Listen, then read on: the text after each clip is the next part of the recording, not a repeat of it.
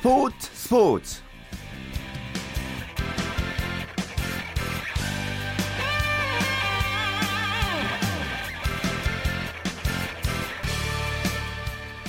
네, 안녕하십니까. 토요일 스포츠 스포츠의 아나운서 최시중입니다.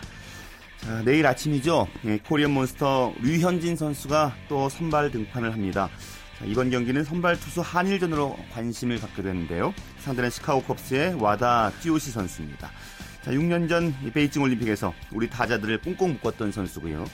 과연 류현진 선수가 또 기분 좋은 연승 행진을 이어갈지도 주목됩니다. 토요일에 함께하는 스포츠 스포츠 오늘 야구 소식으로 시작하죠. 오선의 윤세호 기자와 함께하겠습니다. 윤 기자 안녕하십니까? 네 안녕하세요. 자 내일 아침 이제 류현진 선수가 13승 챙길 수 있을지 관심사인데요. 오늘은 LA 다저스가 시카고 컵스에 졌다고요? 네 다저스로서는 좀 굉장히 고민이 많을 수밖에 없는 오늘 경기 패배였는데요. 네, 다저스는 선발 투수 덴 하렌 선수가 오늘도 부진에서 탈출하지 못하면서 어, 4와 3분의 1이닝 7실점으로 붕괴를 해버렸고요. 그러면서 2대 8로 시카고 컵스에 완패를 당했습니다. 음, 그렇기 때문에 류현진 선수의 어깨가 더욱더 무거워진 상황이고요. 그 내일 시카고 컵스의 선발이 와다지요시 선수인데요. 어떤 선수인가요? 네, 뭐 일본 프로야구 시절에는 정말 뭐 리그를 호령했던 그런 자완 투수입니다. 어, 일본 프로야구에 2003년에 입단해가지고 어, 9시즌 동안 107승 61패 평균 자체점 3.13으로 어 음, 많이들 아시겠지만 베이징 올림픽 때 일본 국가대표 에이스 투수로서 음, 참가를 했었거든요. 그만큼 네, 엄청난 투수고요. 예. 하지만 네, 메이저리그 꿈을 안고 2012년 볼티모어에 입단을 한 이후에는 여러 가지 좀 악재가 계속됐습니다. 무엇보다 팔꿈치 인대접합 수술을 받으면서 어, 볼티모어와 2년 계약을 했지만 단 한 번도 볼티모어 유니폼을 입고 메이저리그 마운드에 오르지 못했고요. 그러면서 사실 지난 시즌이 끝나고 와다 선수가 음, 모두들이 이제 일본으로 기록할 거다 이런 예상을 했는데 예. 어, 마이너리그 계약을 시카고 컵스가 체결하면서 어, 메이저리그 도전 의사를 끝까지 굽히지 않았습니다. 결국에는 와다 선수 올해 7월부터 어, 메이저리그 로스터에 들어왔고요. 예. 어, 지난 7월 28일 경기에서 어, 감격의 메이저리그 첫 승을 거뒀습니다. 예, 그렇군요. 뭐, 류 선수도 이제 베이징 올림픽 때를 기억하고 있을 텐데요. 와다 쓰요시 선수의 주무기가 어떤 공인가요? 네, 와다 선수가 뭐, 지금 일본인, 일본인, 어, 메이저리그 뛰고 있는 일본 투수 같이 뭐, 다르빗슈나 뭐, 다나카 선수처럼 강속구 투수는 아닙니다. 어, 체인지업이 굉장히 좋은 투수고요. 예. 그리고 완급 조절, 그리고 굉장히 뛰어난 로케이션으로, 네, 제구력으로 상대 타자들을 잡는 그런 유형의 투수입니다. 예, 그렇군요. 자, 그래도 우리가 기대해 볼 만한 것은 류현진 선수의 최근 흐름이 상당히 좋잖아요. 그렇습니다. 류현진 선수가 지난해에도 전반기보다 후반기가 더 좋았고요. 올 시즌도 뭐 지금까지만 놓고 보면 후반기 페이스가 더 좋거든요. 예. 무엇보다 신무기인 고속 슬라이더가 정말 뭐 상대 우타자한테는 공포의 대상이 되고 있는데요. 시카고 컵스 역시 어, 강한 우타자들이 많습니다. 하지만 대부분 경험이 없기 때문에 류현진 선수처럼 이렇게 경험이 많고 좀 능수능란한 그런 투수들에게 굉장히 약하거든요. 예. 게다가 류현진 선수가 그동안 시카고 컵스 상대로 꾸준히 좋은 모습을 보여왔습니다. 음, 아무래도 류현진 선수의 13승 가능성이 굉장히 높지 않을까 이렇게 예상을 해봅니다. 예. 자, 국내 프로야구는 오늘 비 때문에 두 경기만 열렸네요.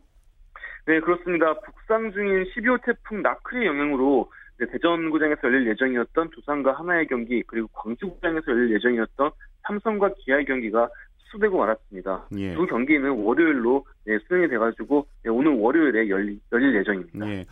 윤 기자는 오늘 잠실에 취재 나가셨다고요? 그렇습니다. 저는 지금 잠실에 와 있고요. 방금 예. 전에 넥센과 LG의 경기가 끝났습니다. 오늘 경기가 좀 일찍 끝나서 그래도 준비할 시간이 좀 있으셨겠어요. 그렇습니다. 오늘 예. 좀 여유 있게 그래도 준비를 할 수 있었습니다. 덥지 않았어요?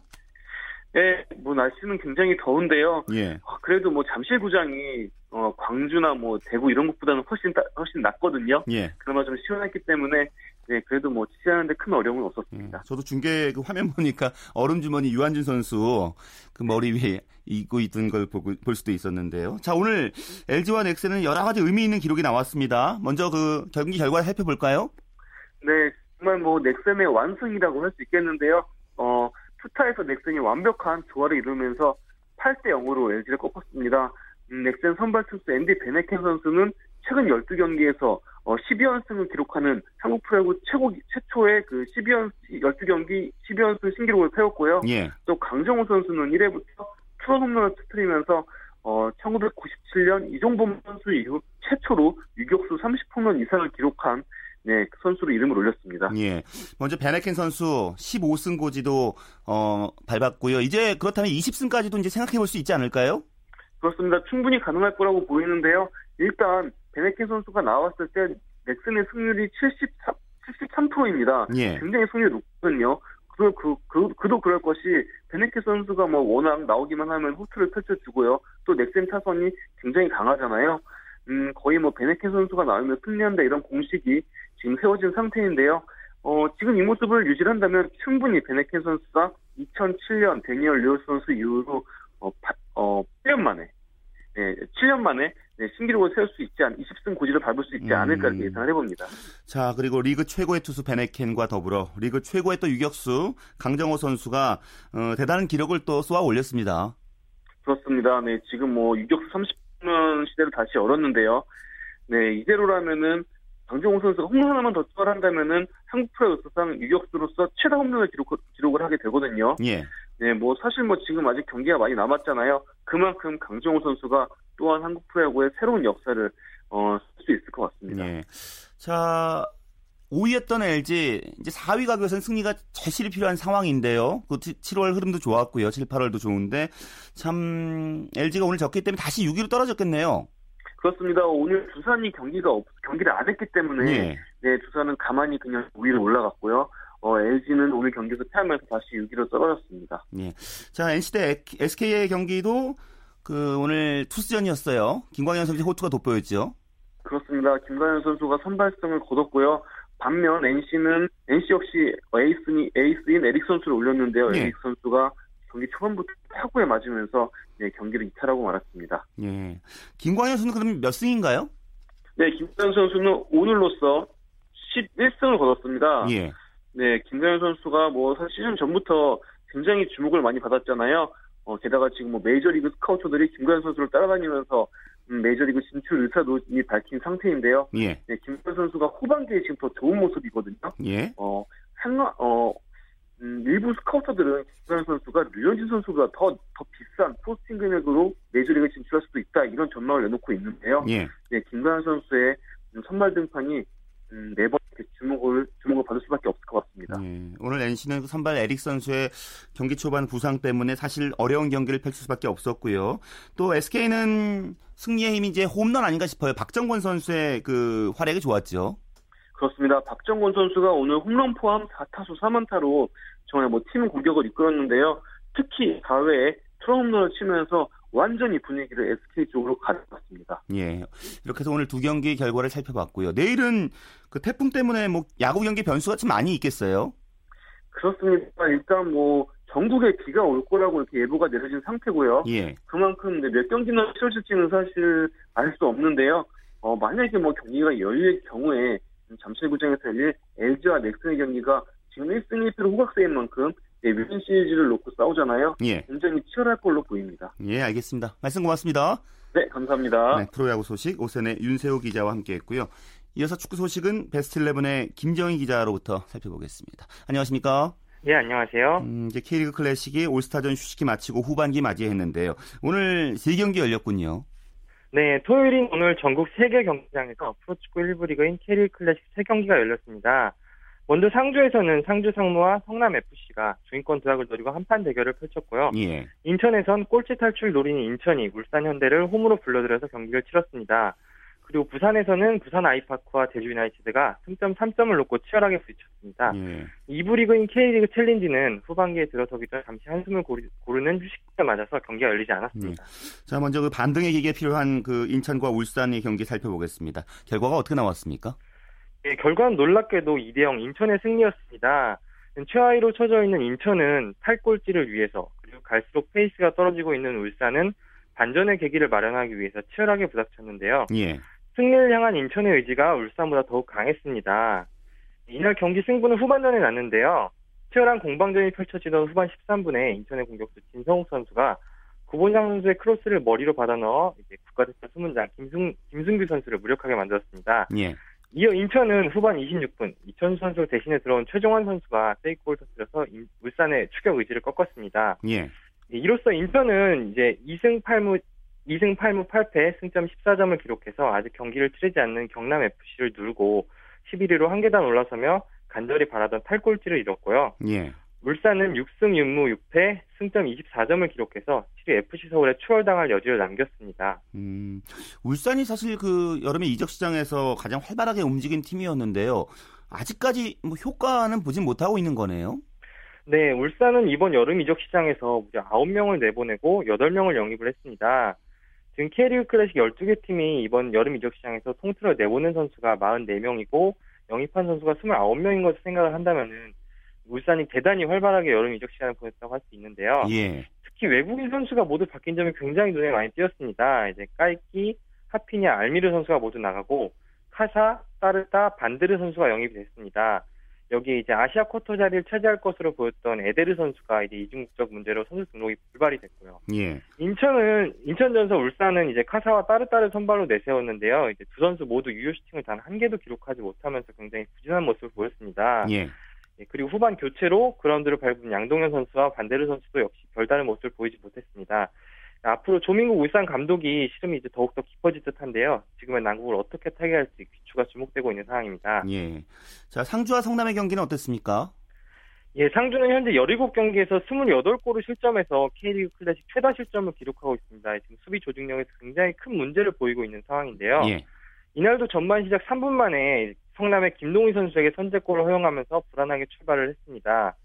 이런 상주를 살린 것은 이제 수비수 백종환 선수였습니다. 아이러니하게도 백종환 선수는 후반 11분 극적 동점골을 기록해서 경기를 다시 원점으로 돌렸는데요. 예. 이후 양 팀은 공방전을 지속하면서 승리를 따내기 위해 노력했지만 결국 더 이상 골은 나지 않고 1대1로 마무리됐습니다. 예. 자, 제주와 부산의 경기도 살펴볼까요? 네, 제주 유나이티드가 부산 아시아드 주경기장에서 열린 부산 아이파크전에서 1대1 무승부를 거뒀습니다.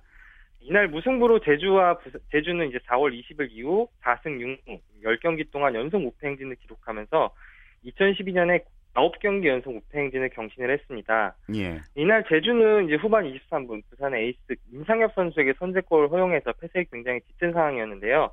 후반 37분 측면 공격수 황희수 선수가 극적인 동점골을 기록해서 1대1로 무승부를 거뒀습니다.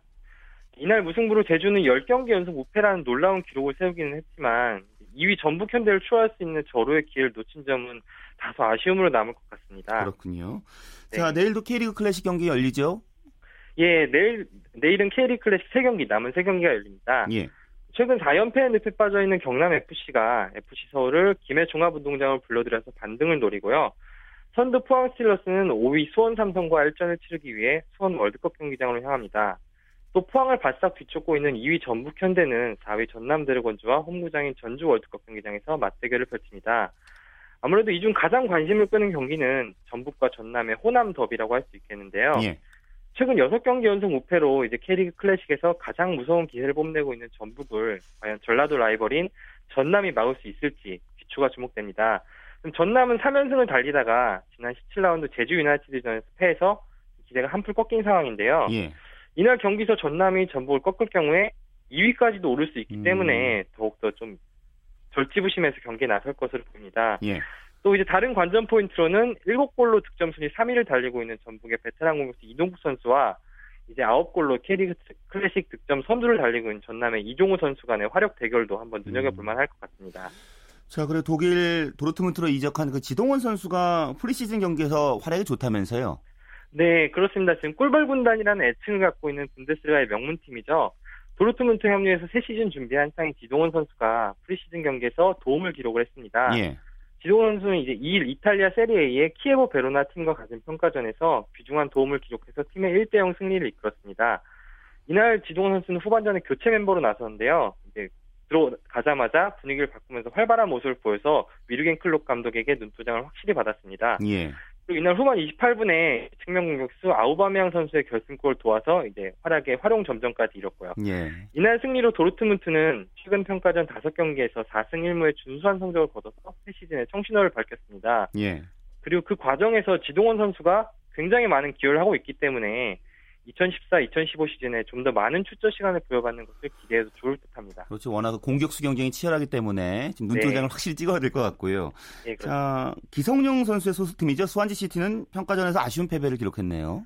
네, 기성용 선수의 소속팀 스완지 시티는 지난 밤 챔피언십 소속의 AFC 본머스와 가진 평가전에서 1대 3으로 아쉽게 패했습니다. 게리 몽크 스완지 감독이 이날 경기에서 사실상 2군을 내세워서 경기를 치렀습니다. 예. 주전 멤버로 분류된 기성용 선수도 이날 경기에 안 나오긴 했습니다. 그렇지만 스완지 시티는 1시간여 후인 이제 밤 11시부터 이제 과거 설기현 선수가 몸담았던 팀이죠. 챔피언십의 강호 레딩과 평가전을 치르는데요. 이날 경기에는 기성용 선수가 선발로 출전할 것으로 예상이 됩니다. 지금 기성용 선수는 프리시즌 경기에 나서고 있지만 이번 여름 이적 시장에서 아직 거취가 불분명한 상태예요. 예. 기성용 선수가 2015년 6월까지 스완지 시티와 계약이 되어 있는 상태인데요. 스완지 시티는 지금 재계약을 원하는 상태고 그리고 잉글랜드 프리미어리그의 또 다른 팀인 아스톤 빌라가 영입을 강력히 원하고 있는 상황입니다. 프리시즌 경기에서 기성 선수가 지금 굉장히 좋은 몸 상태를 보이고 있는데 예. 앞으로 어떤 선택을 할지 귀추가 주목되고 있습니다. 네. 자, 우리 히딩크 감독이 네덜란드 지휘봉을 잡았다는 소식이 있군요. 네, 히딩크 감독이 2013년 7월에 러시아 프리미어리그 안지 마하치칼라의 지휘봉을 내려놓은 이후에 1년여 만에 모국 네덜란드의 감독으로 전격 복귀를 선언을 했습니다. 1998년 프랑스 월드컵 이후에 16년 만에 다시 네덜란드를 맡았는데요. 오는 2016년 유로 대회까지 임기를 보장을 받았습니다. 사실 히딩크 감독은 안지마 스칼라 지휘봉을 내려놓은 이후에 감독질 은퇴를 고민을 했습니다. 이제 나이도 나이고 체력이 굉장히 좀 딸리는 시기다 보니까 예. 네덜란드 축구협회 간절한 설득에 결국엔 마음을 돌렸습니다. 그 이일 네덜란드 헤이그에서 기자회견을 가진 히딩크 감독은 대단한 열정이 솟구친다라고 말하면서 아주 강한 의욕을 보였는데요. 예.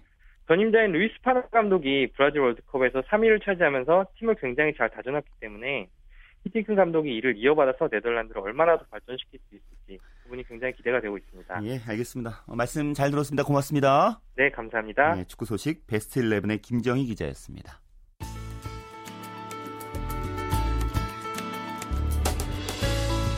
스포츠가 주는 감동과 열정 그리고 숨어있는 눈물까지 담겠습니다. 스포츠 스포츠 최시중 아나운서와 함께합니다. 네, 해외 스포츠 정리해 볼까요? 월드 스포츠 연합뉴스 영문뉴스부 유지호 기자와 함께합니다. 안녕하십니까? 네, 안녕하세요. 음, 나달 선수 좋아하는 분 많은데 이 테니스 세계 2위죠. 그 US 오픈 참가가 어려울 수도 있다고요? 네, 그렇습니다. AP 통신을 비롯한 각종 외신은 지난 목요일 이 라파엘 나달 선수가 오른쪽 손목 부상으로 인해서 US 오픈에 앞서 열리는 로저스컵과 또 웨스턴 앤 서던 오픈에 불참하기로 했다고 보도했습니다. 로저스컵은 8월 4일, 또 웨스턴 앤 서던 오픈은 8월 10일부터 시작하는데요. US 오픈은 이 대회에 이어서 8월 25일에 열립니다. 나달은 지난해 이 로저스컵과 웨스턴 앤 서던 오픈에서 모두 우승하고 그 기세를 몰아 US 오픈까지 휩쓸었는데요. 예. 나달은 최근 고향 스페인에서 훈련 도중 오른쪽 손목을 다쳤습니다. 이 선수가 왼손잡이긴 하지만 백핸드를 양손으로 구사하기 때문에 사실 오른손 통증이 있으면 경기를 하기 어려운 상황인데요. 예. 어, 나달의 매니저인 베니토 페레스 바르바딜로는 병원 진단 결과 어, 2, 3주가량 손목에 깁스를 해야 한다는 의사 소견을 받았다고 합니다. 한편 나달 선수 윈블던 4회전에서 패한 뒤 아직까지 대회에 나서지 않고 있습니다. 음, 여자 세계 2위인 그 중국의 리나 선수도 부상인가요?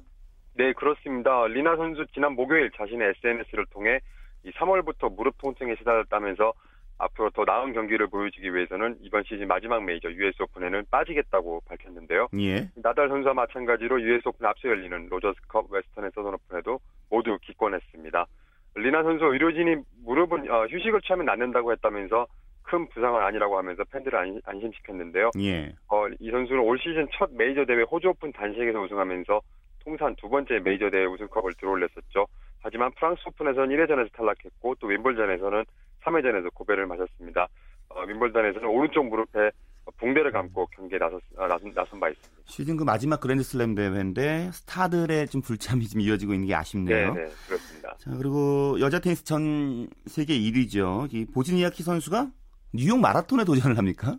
네, 그렇습니다. 보즈니아키 선수는 지난 금요일 AP통신과 인터뷰를 통해 어, 오늘 11월 2일 열리는 뉴욕 마라톤에 참가할 계획을 밝혔는데요.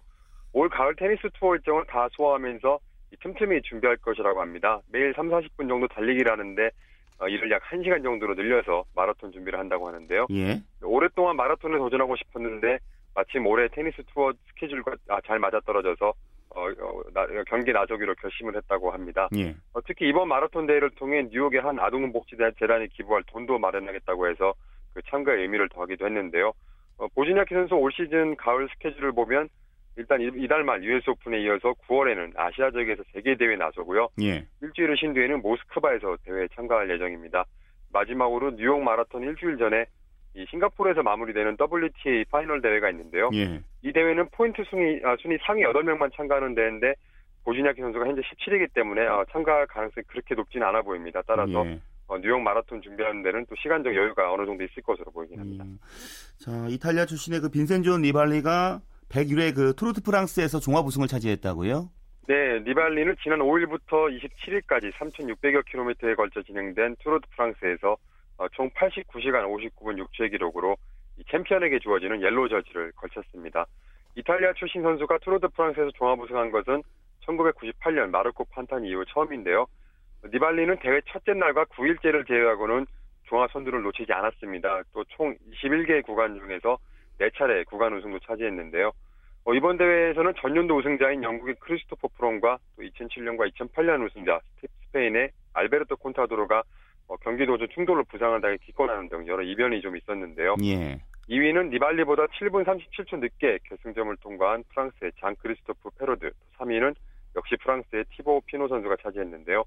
피노 선수는 또 25세 이하 선수 중 최고 기록자에게 주어지는 화이트 저지를 입게 됐습니다. 예. 한편 올해는 198명의 참가자 중에 164명의 선수가 완주했는데요. 어, 마지막 164등으로 들어온 선수는 중국인 최초로 투르 드 프랑스에 참가했던 지청 선수가 음. 올라갔습니다. 사실 그 사이클계가 최근 그 몇 년 동안 금지 약물 복용 파문으로 좀 얼룩졌었잖아요. 네. 그 니발리가 우승 소감에서도 관련된 내용을 좀 밝혔군요. 네, 그렇습니다. 니발리 선수 도핑 관련된 질문을 많이 받았는데요. 어, 그는 도핑 파문으로 추락한 투르 드 프랑스 7회 우승자 랜스 암스트롱과의 비교를 거부하면서 이번 우승은 자신의 순수한 노력으로 일궈낸 것이라고 강조를 했습니다. 예. 또 니발리는 약물 시대는 이제 과거일 뿐이라면서 가장 엄격하게 도핑을 관리하는 이탈리아와 프랑스 출신 선수들이 1, 2, 3위를 휩쓴 것이 또 사이클계가 정화되고 있다는 증거라는 주장을 펼쳤습니다. 또 경기 어, 우승 후 인터뷰에서 각종 매체로부터 도핑 관련 질문을 받고서는 그는 자신의 치른 희생에 대해 말할 기회가 생겼다면서 오히려 기뻐했는데요. 어, 특히 약물의 도움 없이 어, 이렇게 자신의 이룬 성과에 대해서 큰 자부심을 표하기도 했습니다. 예. 자, 소치 동계올림픽에서 그 피겨스케이팅 여자 싱글 금메달 차지했던 선수죠. 러시아의 소트니코바 선수가 그 내년 유럽 선수권에는 좀 나선다면서요. 네, 소트니코바 선수 소치 올림픽에서 한국의 김연아 선수를 제치고 금메달 딴 후에 사실상 이 개점 휴업 상태라고 볼 수 있는데요. 예. 올림픽 폐막 후 한 달 뒤 열렸던 세계 선수권에 불참했고요. 그 후에는 아이스쇼에 나서거나 화보 촬영 등 좀 더 상업적인 활동에 치- 치중하고 있습니다. 아직까지 구체적인 거취 표명을 하고 있지 않은 가운데 내년 시즌에 아예 나서지 않는다면 어 2015년 1월에 스웨스, 스웨덴에서 열리는 어, 유럽 선수권에 나설 나설 것으로 예상이 되는데요. 예. 이 러시아 언론 보도에 따르면 러시아는 역대 최대 규모의 선수단을 이 유럽 선수권에 보낼 예정입니다. 어, 여자 싱글 부분에서는 소트, 소트니코바와 함께 소치올림픽 단체전 금메달의 주역이자 또 전년도 유럽 챔피언인 어, 리프니츠카이 선수가 언급이 됐었는데요. 예. 이 소트니코바로서는 올림픽 금메달이 단지 운이 아니었음을 증명할 기회가 될 수도 있겠습니다. 일단 내년 시즌에는 두 개의 그랑프리 대회도 초청을 받은 상태인데요. 예. 아직까지 자신의 거취에 대해서는 이 정확한 어, 해명을 하고 있지는 않은 상태입니다. 예. 자, 미국 프로농구 NBA 그 지난 시즌 샌안토니오 스퍼스를 이제 우승으로 이끌었던 마누 지노빌리 선수가 또 부상 때문에 세계 선수권 대회는 못 나선다면서요? 네, 아르헨티나 출신의 지노빌리는 오른쪽 다리 피로 골절로 이달 말 스페인에서 개막하는 농구 월드컵 세계 선수권에 출전이 어려워졌습니다. 마이애미 히트와 NBA 챔피언 결정전에도 사실 이 부상을 안고 뛰었다고 하는데요. 이 지노빌리 선수는 NBA에 오기 전에 국제 대회에서 명성을 날린 바 있는데 이번에도 상당히 조국을 위해서 어, 뛰고, 뛰고 싶어 했다고 합니다. 예. 하지만 샌안토니오 지역 언론에 따르면 이 스퍼스 구단 측이 어, 선수에게 세계 선수권 출전을 만류했다고 하는데요. 어, 2008년 NBA 플레이오프 도중에 발목 부상을 당했던 지노블리는 같은 해 베이징 올림픽에 출전해 부상을 더 악화시킨 어, 시킨 적이 있습니다. 예. 그 후에 2008-2009 NBA 시즌 내내 부진하다가 2009년 플레이오프 때는 아예 출전하지 못한 적도 있고요. 또 2012년 올림픽에 나선 뒤에는 2012-2013 NBA 시즌 때도 이 피로가 쌓여서 부진했던 바 있습니다. 오늘도 뭐 여러 선수들 부상 얘기를 좀 전해드려서요. 선수들 좀 네네. 부상당하지 않도록 좀 관리를 잘하고 조심해야겠습니다. 말씀 고맙습니다. 네, 감사합니다. 네, 월드스포츠 연합뉴스 영문뉴스부의 유지호 기자였습니다. KBS 1라디오 네, 그 지난 소치 동계올림픽에서 화제를 모았던 종목 컬링 이제는 많이들 알고 계신데요. 오늘 정수진의 스포츠 현장에서 이 컬링의 메달 꿈을 이어갈 초등학교 팀이 탄생했다고 합니다. 어, 지난 6월 창단한 이 발산초 컬링 팀의 훈련 현장을 정수진 리포터가 찾았습니다. 스테이지 쳐가지고 얘가 이쪽 뒤로 가고 여기가 red stone이 되면요 저희가요 여기에 peel을 시켜가지고 제가 지금 나와 있는 곳은 태릉 국제 스케이트장에 있는 컬링장인데요. 지금 초등학교 어린이들이 진지하게 훈련에 임하고 있네요. 이 어린이들은 발산 초등학교 컬링부 학생들인데 2004년생 어린이들이 이 9살 때부터 클럽 형식으로 동계 스포츠인 컬링을 즐기기 시작했고요. 지난 6월 달에 창단식을 하면서 본격적으로 출발했습니다. 네, 서울시 컬링 연맹 전무이사 양재봉입니다. 컬링 종목이 어, 생활체육으로서도 많이 이바지를 하고 있고 컬링이 아무래도 잘 알려지지 않았기 때문에 어, 초등학교에서부터 이제 활성화시키는 게 매우 중요하기 때문에 초등학교를 창단하게 되고 어, 지금 어린 4학년 선수들이지만 꽃나무 어, 선수로 어, 선발도 되고 그래서 이 선수들이 앞으로도 이제 우리 컬링을 발전시키는데 큰 도움이 될 수 있는 그런 어, 인재들이라고 생각을 합니다. 전 박찬하입니다. 발산초등학교 코치를 맡고 있습니다. 지금 연습하는 것은 9월에 시합을 앞두고 있는 상태인데 기본 연습보다는 시합에 나갈 수 있도록 아직 초등학생이다 보니까 전략적이다보다는 기본적으로 라인 연습이나 웨이트, 돌의 세기, 반대편 하우스까지 돌을 집어 넣을 수 있도록 그 감각을 지금 키우고 있습니다. 진짜 열심히 하길 바란다. 화이팅!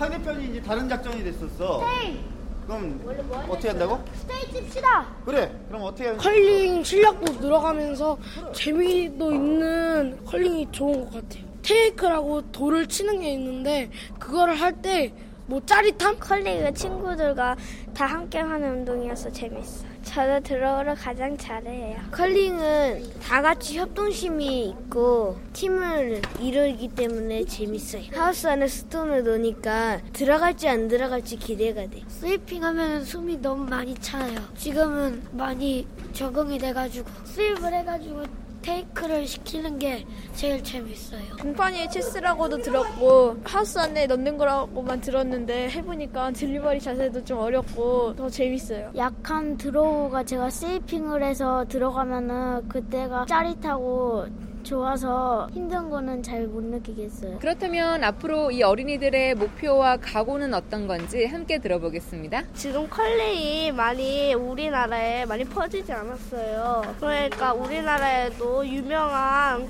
컬링 선수가 될 거예요. 대회에서 금메달을 아직 못 따봤거든요. 그래서 거기서 금메달을 따라가지고 애들한테 자랑을 하고 싶어요. 나중에는 국가대표가 돼가지고 우리 팀이 그 금메달을 따서 컬링이란 걸 다 알려주고 싶어요. 지금으로서는 9월달에 있는 협회장배 금메달 따는 것이 목표고 나중에는 국가대표가 되고 싶어요. 저도 열심히 노력을 해서 정식 선수가 되고 싶어요. 그 다음에는 꼭 올림픽에 나가서 금메달도 따고 열심히 해서 세계적인 국가대표가 되고 싶어요. 후보 선수니까 열심히 연습을 해서 더 나아지게 컬링하겠습니다. 발산! 컬링 어린이들의 든든한 지원군은 바로 부모님들이겠죠. 훈련 시간 동안 세심하게 지켜보면서 응원을 해주고 있는데요. 우리 부모님들도 함께 만나보시죠. 저희 발산초등학교는 창단은 올해 했는데 컬링은 지금 한 지 3년 됐고요. 전국체전 동메달 한 번, 그다음에 은메달 한번 받았고 꿈나무로 지금 또 뽑히고 해서 열심히 훈련하고 있어요. 이번에 창단식 하면서 또 아이들 마음가짐도 그렇고 좀 많이 달라졌어요. 그러니까 아이들이 즐기면서 하는 게 가장 중요한 것 같아서 좀 힘들다는 것보다 좀 즐기고 재밌게 하는 거를 좀 도와주려고 저희가 옆에서 서포터를 계속 하고 있고요. 이번에 그 러시아 올림픽을 하면서 더 재밌는 걸 느꼈고 또 관심 분야가 됐고 금메달도 딸 수 있다는 어떤 전제가 시켜서 애들을 본격적으로 이제 시키는 계기가 그렇게 된 부분인 거거든요. 이 친구들이 잘 돼서 국가대표가 돼서 한다면 어떻게 따지면 우리 부모들도 한 공이 있는 거죠. 그렇죠. 예. 국가대표를 지금 만들어 나- 나가는 과정인 거죠. 예, 예. 네. 그 목표점을 잡고 하는 거고요. 저희 같은 학부모들이나 선수들 층이 자꾸 더 많아져서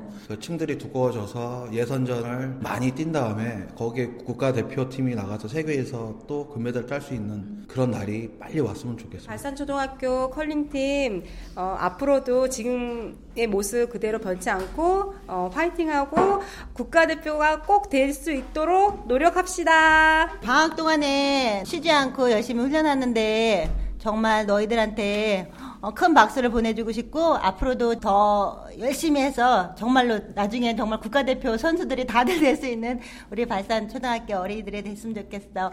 모두 모두 화이팅! 발산 발산 초등학교 컬링팀 화이팅! 여러분도 이 미래의 컬링 선수들이 될 발산 초등학교 컬링부를 함께 응원해 주셨으면 좋겠습니다. 지금까지 테렌 국제 스케이트장에서 정수진이었습니다.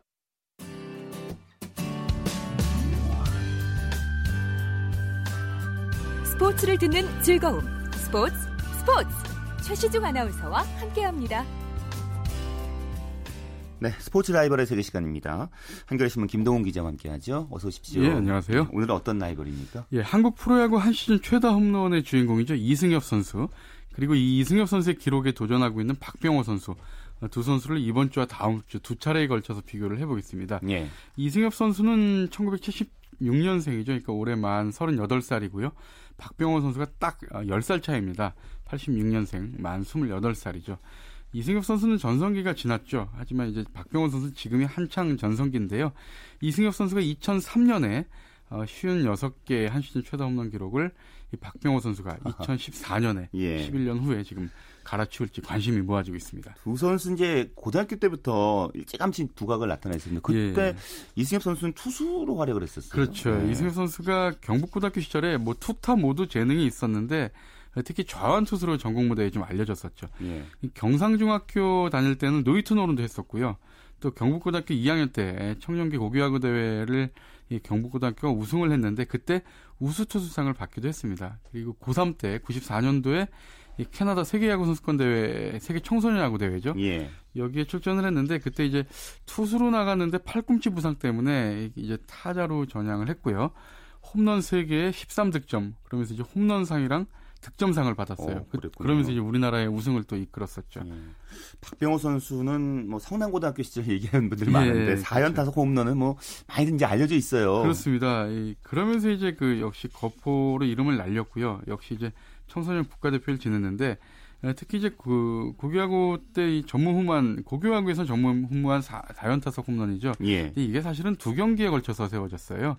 그러니까 이 대통령배 고교야구 대회였는데 1회전 이 전남 화순고를 상대로 이 3연 타석 홈런. 그러니까 5회, 7회, 8회 이렇게 쳤고요. 예. 그다음에 사흘 쉬고 나서 2회전 어, 서울의 휘문고등학교를 만났는데 1회 첫 타석에서 투런 홈런을 치면서 이제 4연 타석 홈런을 완성을 한 거죠. 이제 그 전까지 고교학에서 사실은 이제 4연 타수 홈런이 있었어요. 그러니까 이, 사- 이 중간에 볼넷이 하나 끼어 있- 있었는데 예, 예, 예. 흥미로운 것은 그 4연 타수 홈런의 희생양이 박찬호 선수였어요. 아, 그랬군요. 89년에 휘문고등학교의 박정혁이라는 선수가 기록을 했는데 예, 예. 그때 이제 그 박찬호 선수 공주고등학교 재학생이었죠. 어, 중간에 볼넷을 하나 포함해서 3연 타수 홈런을 치- 어, 공주고를 상대로 친 다음에 예. 이것도 이제 그 이틀에 걸쳐서 다음 날 진흥고등학교의 경기 첫 타석에서 홈런 치면서 4연 타수 홈런이 됐는데 예. 사실은 이제 대학 야구에서는 98년도에 성균관대 권호연 선수가 4연 타석이 있고요. 예. 또 프로에서도 4연 타석 홈런이 두 번이 있죠. 2000년에 박경환 그리고 올해 바로 이제 삼성의 나바로 나바로 네, 선수. 쳤죠. 예. 자, 그 대선수인 박찬호 선수를 상대로 박정혁 선수 어떻게 지냈는지 연락은 하는지도 궁금해지는데. 예. 예. 그 이승엽과 그 그리고 박병호 선수는 프로 입단할 때도 뭐 기대를 상당히 많이 받았어요. 그렇죠. 이승엽 선수는 이제 경북고등학교 졸업하고 그때는 1차 지명이 이제 연고지 지명이었죠. 그러니까 연고팀이 바로 어, 데려갈 수 있었는데 어, 이승엽 선수가 삼성에 계약금 1억 3,200만 원. 어, 당시로서는 상당히 많은 돈이었고요. 또 연봉 2천만 원 이렇게 해서 이제 삼성에 입단을 했죠. 처음에 이제 그 투수로 입단을 했으니까 투수 훈련을 했는데 이 팔꿈치 부상 때문에 상당히 좀 애를 먹으니까 이것을 이제 박승호 타격 코치가 옆에서 보면서 야 1년만 좀 타, 타자로 해볼- 해볼 생각이 없느냐 음. 이렇게 얘기를 해가지고 이 팔꿈치가 아프니까 이제 날 때까지 해보자 이런 생각으로 이제 처음에 이 타자를 했는데 너무나 잘 치는 거예요. 그래서 첫 해부터 몇 경기 뛰다가 완전히 붙박이가 됐죠. 3번 타자로 고정이 됐고 어, 일루수로 나가면서 어, 타율 2할 8푼 5리, 홈런 13개, 73타점. 와. 상당히 좀 잘했는데 예. 근데 그때 이 3루를 보던 김한수 선수 대신에 이 대, 신 들어갔던 이동수 선수라는 이 3루수 이, 이 선수가 2할 8푼 8리에 22개의 홈런 81타점을 쳤어요. 조금씩 더 쳤네요. 네. 이 선수가 이제 그 스키즈 홈런에서는 예, 예. 이승엽 선수랑 9개 차이가 나는데 예. 저랑 좀 사실 개인적으로 친분이 있는 선수인데 예. 이분이 지금 그 대구고등학교 타격 instructor를 하는데 아, 상당히 그 한때를 음. 한 시대를 풍미했던 그런 선수죠. 그때 신인상도 이 선수가 타야 예, 그래서 이제 이승엽 어. 선수를 제치고 신인상을 이동수 선수가 받은 음. 거예요. 그래서 그걸 지금도 상당히 그 자랑스럽게 그렇죠. 생각을 하죠. 내가 왕년에 뭐 이렇게 예, 술자리에서 그렇죠. 얘기하시겠네요. 예. 박병호 선수도 정말 그 기대 많이 받고 LG에 있다죠. 그렇죠. 사실은 이승엽 선수가 삼성에서 기대했던 것보다 LG가 박병호 선수에게 했던 기대가 더 커요. 이 계약금을 3천 3억 3천만 원을 받았는데 예. 이것도 재밌는 일화가 있어요. 3억만 줄래다가 이수 그 당시 성남고등학교 감독이 좀 더 써라 해가지고 이제 3천만 원을 더 얹어줬는데 예. 그 박경원 선수가 사실은 고등학교 때 포수였거든요. 근데 음. 포수로서는 좀 재능이 좀 없었어요. 그래서 김현중이라는 지금 삼성에서 뛰고 있는 선수한테 밀렸고요. 근데 프로에서는 뭐 거포니까 대타나 지명타자 또 일루 이렇게 출전을 했는데 워낙에 좀 그 출장 기회가 적었죠. 그러면서 LG에 있었던 계속 일할 때 머물렀고 또 홈런도 한 자릿수에 그러니까 워낙 경기 출산수가 적었죠. 그렇죠. 그래서 이제 상무 제대하고 나서도 어, 뭐 타율 홈런 그렇게 뭐 많이 들지가 않았었죠. 음, 역시 선수들도 이제 출장 기회라는 게 상당히 중요할 것 같은데요. 예. 이승엽 선수는 뭐 프로에서 거포로 일찌감치 이름을 날렸잖아요. 그렇습니다. 사실 2년차 징크스를 좀 겪었어요. 2년차 때 홈런이 딱 9개 쳤는데 예. 그래서 지금도 이제 이승엽 선수의 그 홈런 기록을 보면 한 자릿수가 딱 어, 이, 96년 딱 한번 음, 있죠. 그렇군요. 네, 그러면서 이제 그 이듬해 97년에 32개, 98년에 38개, 99년에 54개 이렇게 치면서 어, 그야말로 이제 거포로 이름을 날리기 시작했죠. 한 시즌 예. 쉬운 개를 홈런을 99년에 최초로 넘어섰죠. 자, 이제 박병호 선수는 이제 트레이드가 인생을 바꾸게 되는데 네. 그 얘기를 포함해서 다음 주에 또 어떤 재밌는 얘기 들려주실 겁니까? 예, 그러니까 두 선수의 홈런 기록 추이를 좀 비교해 보고요. 예. 이승엽 선수의 한일 통산 400 홈런 달성 과정 그리고 박병호 선수의 한 시즌 최다 홈런 달성 가능성까지 한번 짚어보겠습니다. 네, 말씀 고맙습니다. 네, 감사합니다. 네, 한겨레신문 김동훈 기자였습니다. 한국 여자 배구 대표팀이 3년 만에 독일을 무너뜨렸습니다. 자, 2014 그랑프리 세계 여자 배구 선수권 대회 예선전 열렸는데요. 한국이 독일을 상대로 3대 1로 이겼습니다. 김연경 선수가 서브 득점 5개를 포함해서 총 25득점을 올리면서 맹활약했고요. 여고생 이재영 선수도 18득점으로 승리에 큰 힘이 됐습니다. 스포츠 스포츠 오늘 준비한 소식은 여기까지입니다. 내일도 생생한 스포츠 소식으로 찾아뵙죠. 함께 해주신 여러분 고맙습니다. 지금까지 스포츠 스포츠 아나운서 최시중이었습니다. The sun goes down in front of me Reminds me where I wanna be